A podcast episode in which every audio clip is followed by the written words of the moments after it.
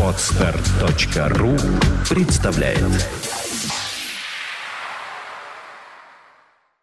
Глава пятая.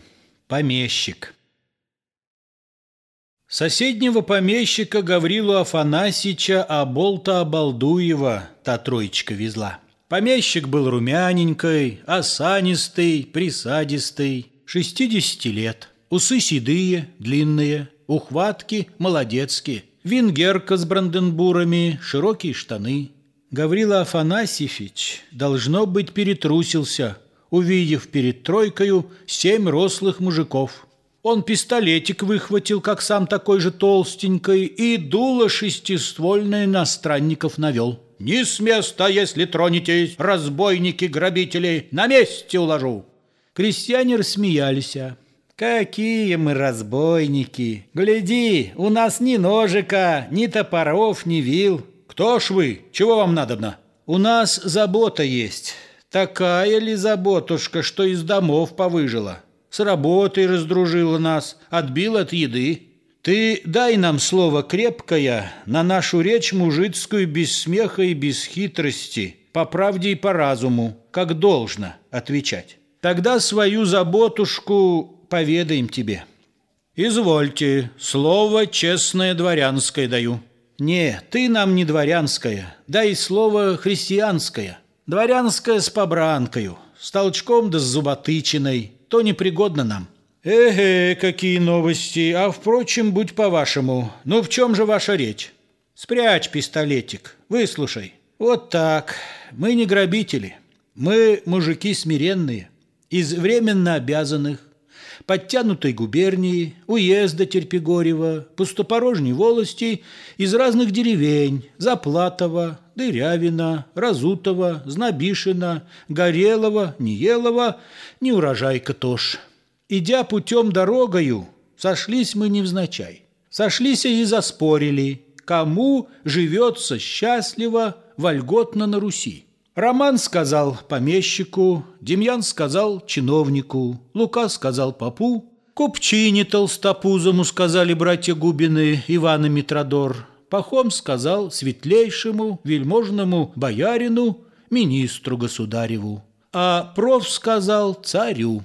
Мужик, что бык, втемняшится в башку какая блажь, колом ее оттуда вы не выбьешь. Как ни спорили, не согласились мы. Поспоривши, повздорили, повздоривши, подрались, подравшися, удумали не расходиться врозь. В домишке не ворочаться, не видеться ни с женами, ни с малыми ребятами, ни с стариками старыми, покуда спору нашему решения не найдем. Покуда не доведаем, как ни наесть да подлинно, кому жить любо весело, вольготно на Руси. Скажишь ты нам по-божески, сладка ли жизнь помещичья? Ты как, вольготно, счастливо помещичек живешь? Гаврила Афанасьевич из Тарантаса выпрыгнул, к крестьянам подошел. Как лекарь руку каждому пощупал, в лица глянул им, схватился за бока и покатился со смеху. Ха-ха-ха-ха-ха! Здоровый смех помещичий по утреннему воздуху раскатываться стал. Нахохотавшись досыта, помещик не без горечи сказал «Наденьте шапочки, садитесь, господа. Мы, господа, неважные, перед твоею милостью и постоим. Нет-нет, прошу садиться, граждане». Крестьяне поупрямились, однако делать нечего, уселись на валу. И мне присесть позволите. Эй, Прошка, рюмку хересу, подушку и ковер. Расположась на коврике и выпив рюмку хересу, помещик начал так. Я дал вам слово честное, ответ держать по совести. А нелегко оно. Хоть люди вы почтенные, однако не ученые. Как с вами говорить? Сперва понять вам надо бы, что значит слово самое «помещик», «дворянин». Скажите вы, любезные, о родословном дереве слыхали что-нибудь? «Леса нам не заказаны, видали древо всякое», — сказали мужики. «Попали пальцем в небо вы», — скажу вам вразумительней. Я роду именитого. Мой предок Обалдуй впервые поминается в старинных русских грамотах два века с половиною назад тому. Гласит та грамота татарину Аболту Обалдуеву доносу конце доброе, ценою два рубля. Волками и лисицами он тешил государыню, в день царских именин спускал медведя дикого с своим, и Обалдуева медведь тот ободрал. Ну, поняли, любезные? Как не понять, с медведями немало их шатается прохвостов и теперь. Вы все свое, любезные. Молчать, уж лучше слушайте, к чему я речь веду. Тот обалдуй, потешивший зверями государыню, был корень роду нашему, а было то, как сказано, с залишком двести лет. Прапрадед мой по матери был и того древней – Князь Щепин с Васькой Гусевым, гласит другая грамота, пытал поджечь Москву, казну пограбить думали, да их казнили смертью. А было то, любезные, без мало триста лет. Так вот оно откуда то дерево дворянское идет, друзья мои. «А ты примерно яблочко с того выходишь дерева», — сказали мужики. «Ну, яблочко так яблочко, согласен. Благо поняли вы дело наконец. Теперь вы сами знаете, чем дерево дворянское древней, тем имените почетней дворянин. Не так ли, благодетели? Так, отвечали странники. Кость белая, кость черная, и поглядеть так разные, им разный и почет. Но вижу, вижу, поняли. Так вот, друзья, и жили мы, как у Христа за пазухой, и знали мы почет. Не только люди русские, сама природа русская покорствовала нам. Бывало ты в окружности один, как солнце на небе, Твои деревни скромные, твои леса дремучие, Твои поля кругом. Пойдешь ли деревенькою, крестьяне в ноги валятся, Пойдешь лесными дачами, столетними деревьями, Преклонятся леса.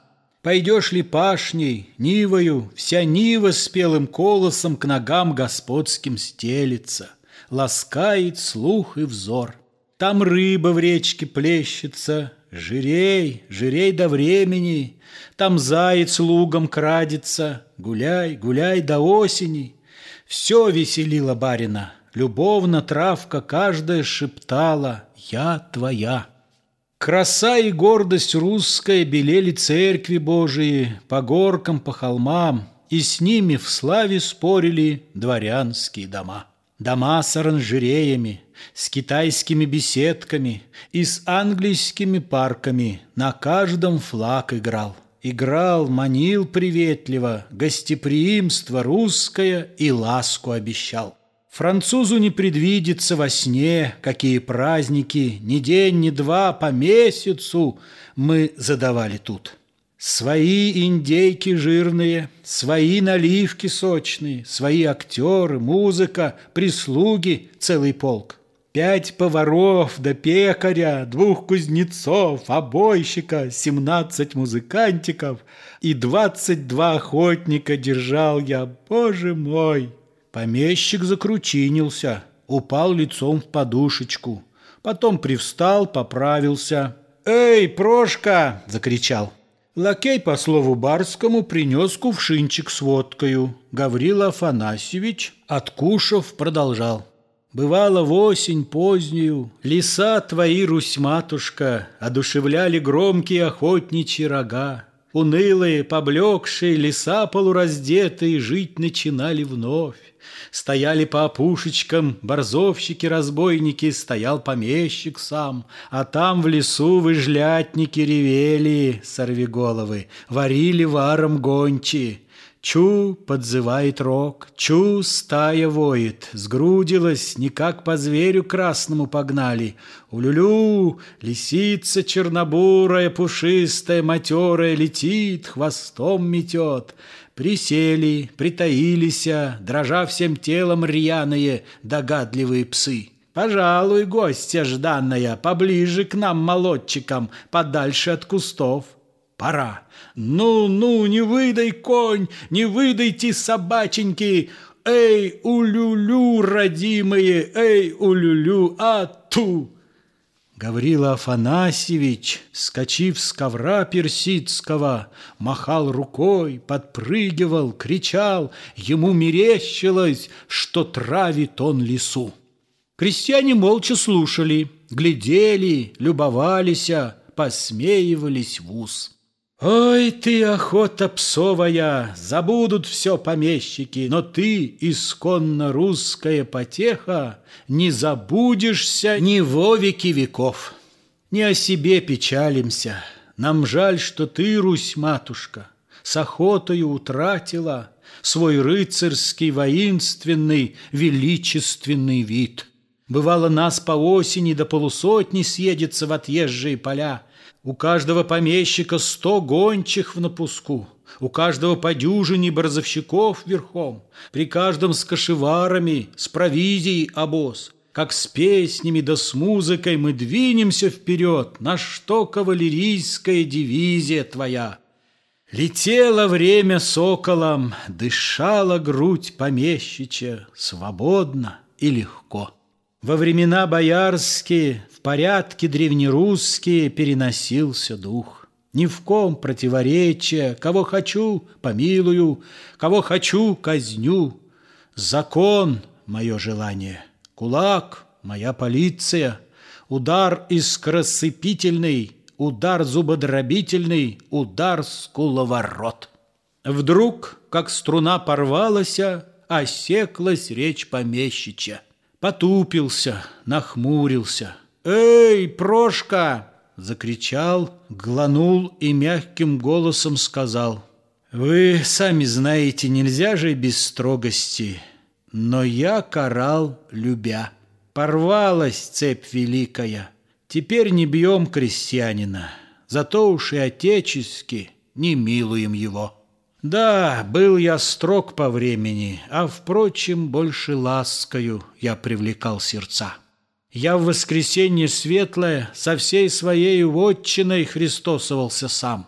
Бывало, накрывается в гостиной стол огромнейший, на нем и яйца красные, и пасха, и кулич. Моя супруга, бабушка, сынишки, даже барышни не брезгуют, целуются с последним мужиком. Христос воскрес, воистину, крестьяне разговляются, пьют брагу и вино. Пред каждым почитаемым двунадесятым праздником в моих парадных горницах поп всеночну служил. И к той домашней всеночной крестьяне допускались. Молись, хоть лоб разбей. Страдало обоняние, сбивали после сводчины баб отмывать полы. Да чистота духовная тем самым сберегалась, духовное родство. Не так ли, благодетели? Так, отвечали странники, а про себя подумали. Колом сбивал их, что ли, ты молиться в барский дом? Зато скажу, не хвастая, любил меня мужик. В моей сурминской вотчине крестьяне все подрядчики. Бывало, дома скучно им – все на чужую сторону отпросятся с весны. Ждешь, не дождешься осени. Жена, детишки малые, и те гадают, ссорятся, какого им гостинчику крестьяне принесут. И точно, поверх барщины, холста, яиц и живности, всего, что на помещика сбиралось из кони, гостинцы добровольные крестьяне нам несли. Из Киева с вареньями, из Астрахани с рыбою, а тот, кто подостаточней, из шелковой материи. Глядь, чмокнул руку барыни и сверток подает. Детям игрушки, лакомства, а мне, седому бражнику, из Питера вина. Толк вызнали разбойники, небось не к Кривоногову, к французу забежит. Тут с ними разгуляешься, по-братски побеседуешь, жена рукою собственной почарки им нальет, а детки тут же малые посасывают прянички, да слушают досужие рассказы мужиков. Про трудные их промыслы, про чужедальные стороны, про Петербург, про Астрахань, про Киев, про Казань. Так вот, как, благодетели, я жил с моей вотчиной, не правда ли, хорошо? Да, было вам помещикам житье куда завидное, не надо умирать. И все прошло, все минуло. Чу, похоронный звон. Прислушались странники, и точно, из Кузьминского по утреннему воздуху те звуки, грудь щемящие, неслись. «Покой крестьянину и царствие небесное», — проговорили странники и покрестились все. Гаврила Афанасьевич снял шапочку и набожно перекрестился тоже. Звонят не по крестьянину, по жизни по помещичьи звонят. Ой, жизнь широкая! Прости, прощай навек, прощай Русь помещичья, теперь не та уж Русь. Эй, Прошка! Выпил водочки и посвистал. Не весело глядеть, как изменилось лицо твое несчастная родная сторона. Сословие благородное, как будто все попряталось, повымерло. Куда не едешь, попадаются одни крестьяне пьяные, акцизные чиновники, поляки пересыльные, да глупые посредники. Да иногда пройдет команда. Догадаешься, должно быть, взбунтовалось в избытке благодарности селенье где-нибудь. А прежде что тут мчалось колясок, бричек троечных, Дармезов шестерней. Катит семья помещичья, Тут маменьки солидные, Тут дочки миловидные И резвые сынки. Поющих колокольчиков, Воркующих бубенчиков Наслушаешься в сласть. А нынче чем рассеешься? Картиной возмутительной, Что шаг ты поражен. Кладбищем вдруг повеяло, но значит, приближаемся к усадьбе. Боже мой! Разобран по кирпичику красивый дом помещичий и аккуратно сложены в колонны кирпичи. Обширный сад помещичий, столетиями взлелеянный, под топором крестьянина весь лег. Мужик любуется, как много вышло дров. Черства душа крестьянина, Подумает ли он, что дуб, Сейчас им сваленный, Мой дед рукою собственной Когда-то насадил, Что вон под той рябиною Резвились наши детушки, И Ганечка, и Верочка Аукались со мной, Что тут, под этой липою, Жена моя призналась мне, Что тяжела она Гаврюшей нашим первенцем, И спрятала на грудь мою, как вишня покрасневшая, прелестное лицо. Ему была бы выгода радеханя к помещичьи усадьбы изводить, Деревни ехать совестно, мужик сидит, не двинется, Не гордость благородную, желчь чувствуешь в груди. В лесу не рок охотничий, Звучит топор разбойничий, шалят. А что поделаешь? Кем лес убережешь? Поля недоработаны, посевы недосеяны, порядку нет следа. О, матушка, о, родина, не о себе печалимся, тебя, родная, жаль. Ты, как вдова печальная, Стоишь с косой распущенной, С неубранным лицом. Усадьбы переводятся, Взамен их расположаются питейные дома, Паят народ распущенный, Зовут на службы земские, Сажают, учат грамоте, Нужна ему она. На всей тебе, Русь-матушка, Как клейма на преступники, Как на коне Тавро Два слова нацарапаны — на вынос и распивочно. Чтобы их читать, крестьянина мудреной русской грамоте не стоит обучать. А нам земля осталася. Ой, ты земля помещичья, ты нам не мать, а мачеха теперь. А кто велел, кричат писаки праздные, так вымогать, насиловать кормилицу свою, а я скажу. А кто же ждал? Ой, эти проповедники кричат, довольно барствовать, проснись, помещик заспанный, вставай, учись, трудись, трудись. Кому вы вздумали читать такую проповедь? Я не крестьянин-лапотник, я Божию милостью российский дворянин. Россия не Немеччина, Нам чувства деликатные, нам гордость внушена. Сословия благородные у нас труду не учатся. У нас чиновник плохонькой, и тот полов не выметит, не станет печь топить. Скажу я вам, не хвастая, живу почти безвыездно в деревне сорок лет, а от ржаного колоса не отличу ячменного, а мне поют «трудись». А если действительно свой долг мы ложно поняли, и наше назначение – не в том, чтобы имя древнее достоинство дворянское поддерживать охотою, пирами, всякой роскошью и жить чужим трудом, так надо было ранее сказать, чему учился я, что видел я вокруг, коптил я небо Божие, носил ливрею царскую, сорил казну народную и думал век так жить. И вдруг владыка праведный, помещик зарыдал.